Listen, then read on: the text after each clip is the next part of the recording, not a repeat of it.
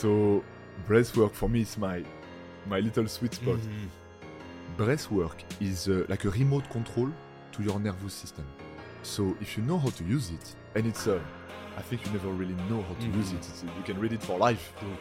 But if you have some basic, you will be able to change your mood, the way you feel, the way your hormones are going, your level of inflammation, just with a few basic techniques.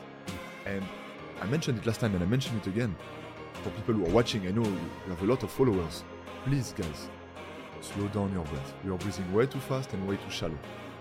Try by the nose right now, relax your shoulders, by the nose, by the belly, which is when you inhale, the belly grow. When you exhale, the belly gets in. You exhale by the mouth, the, by the mouth or by the nose. It doesn't really matter.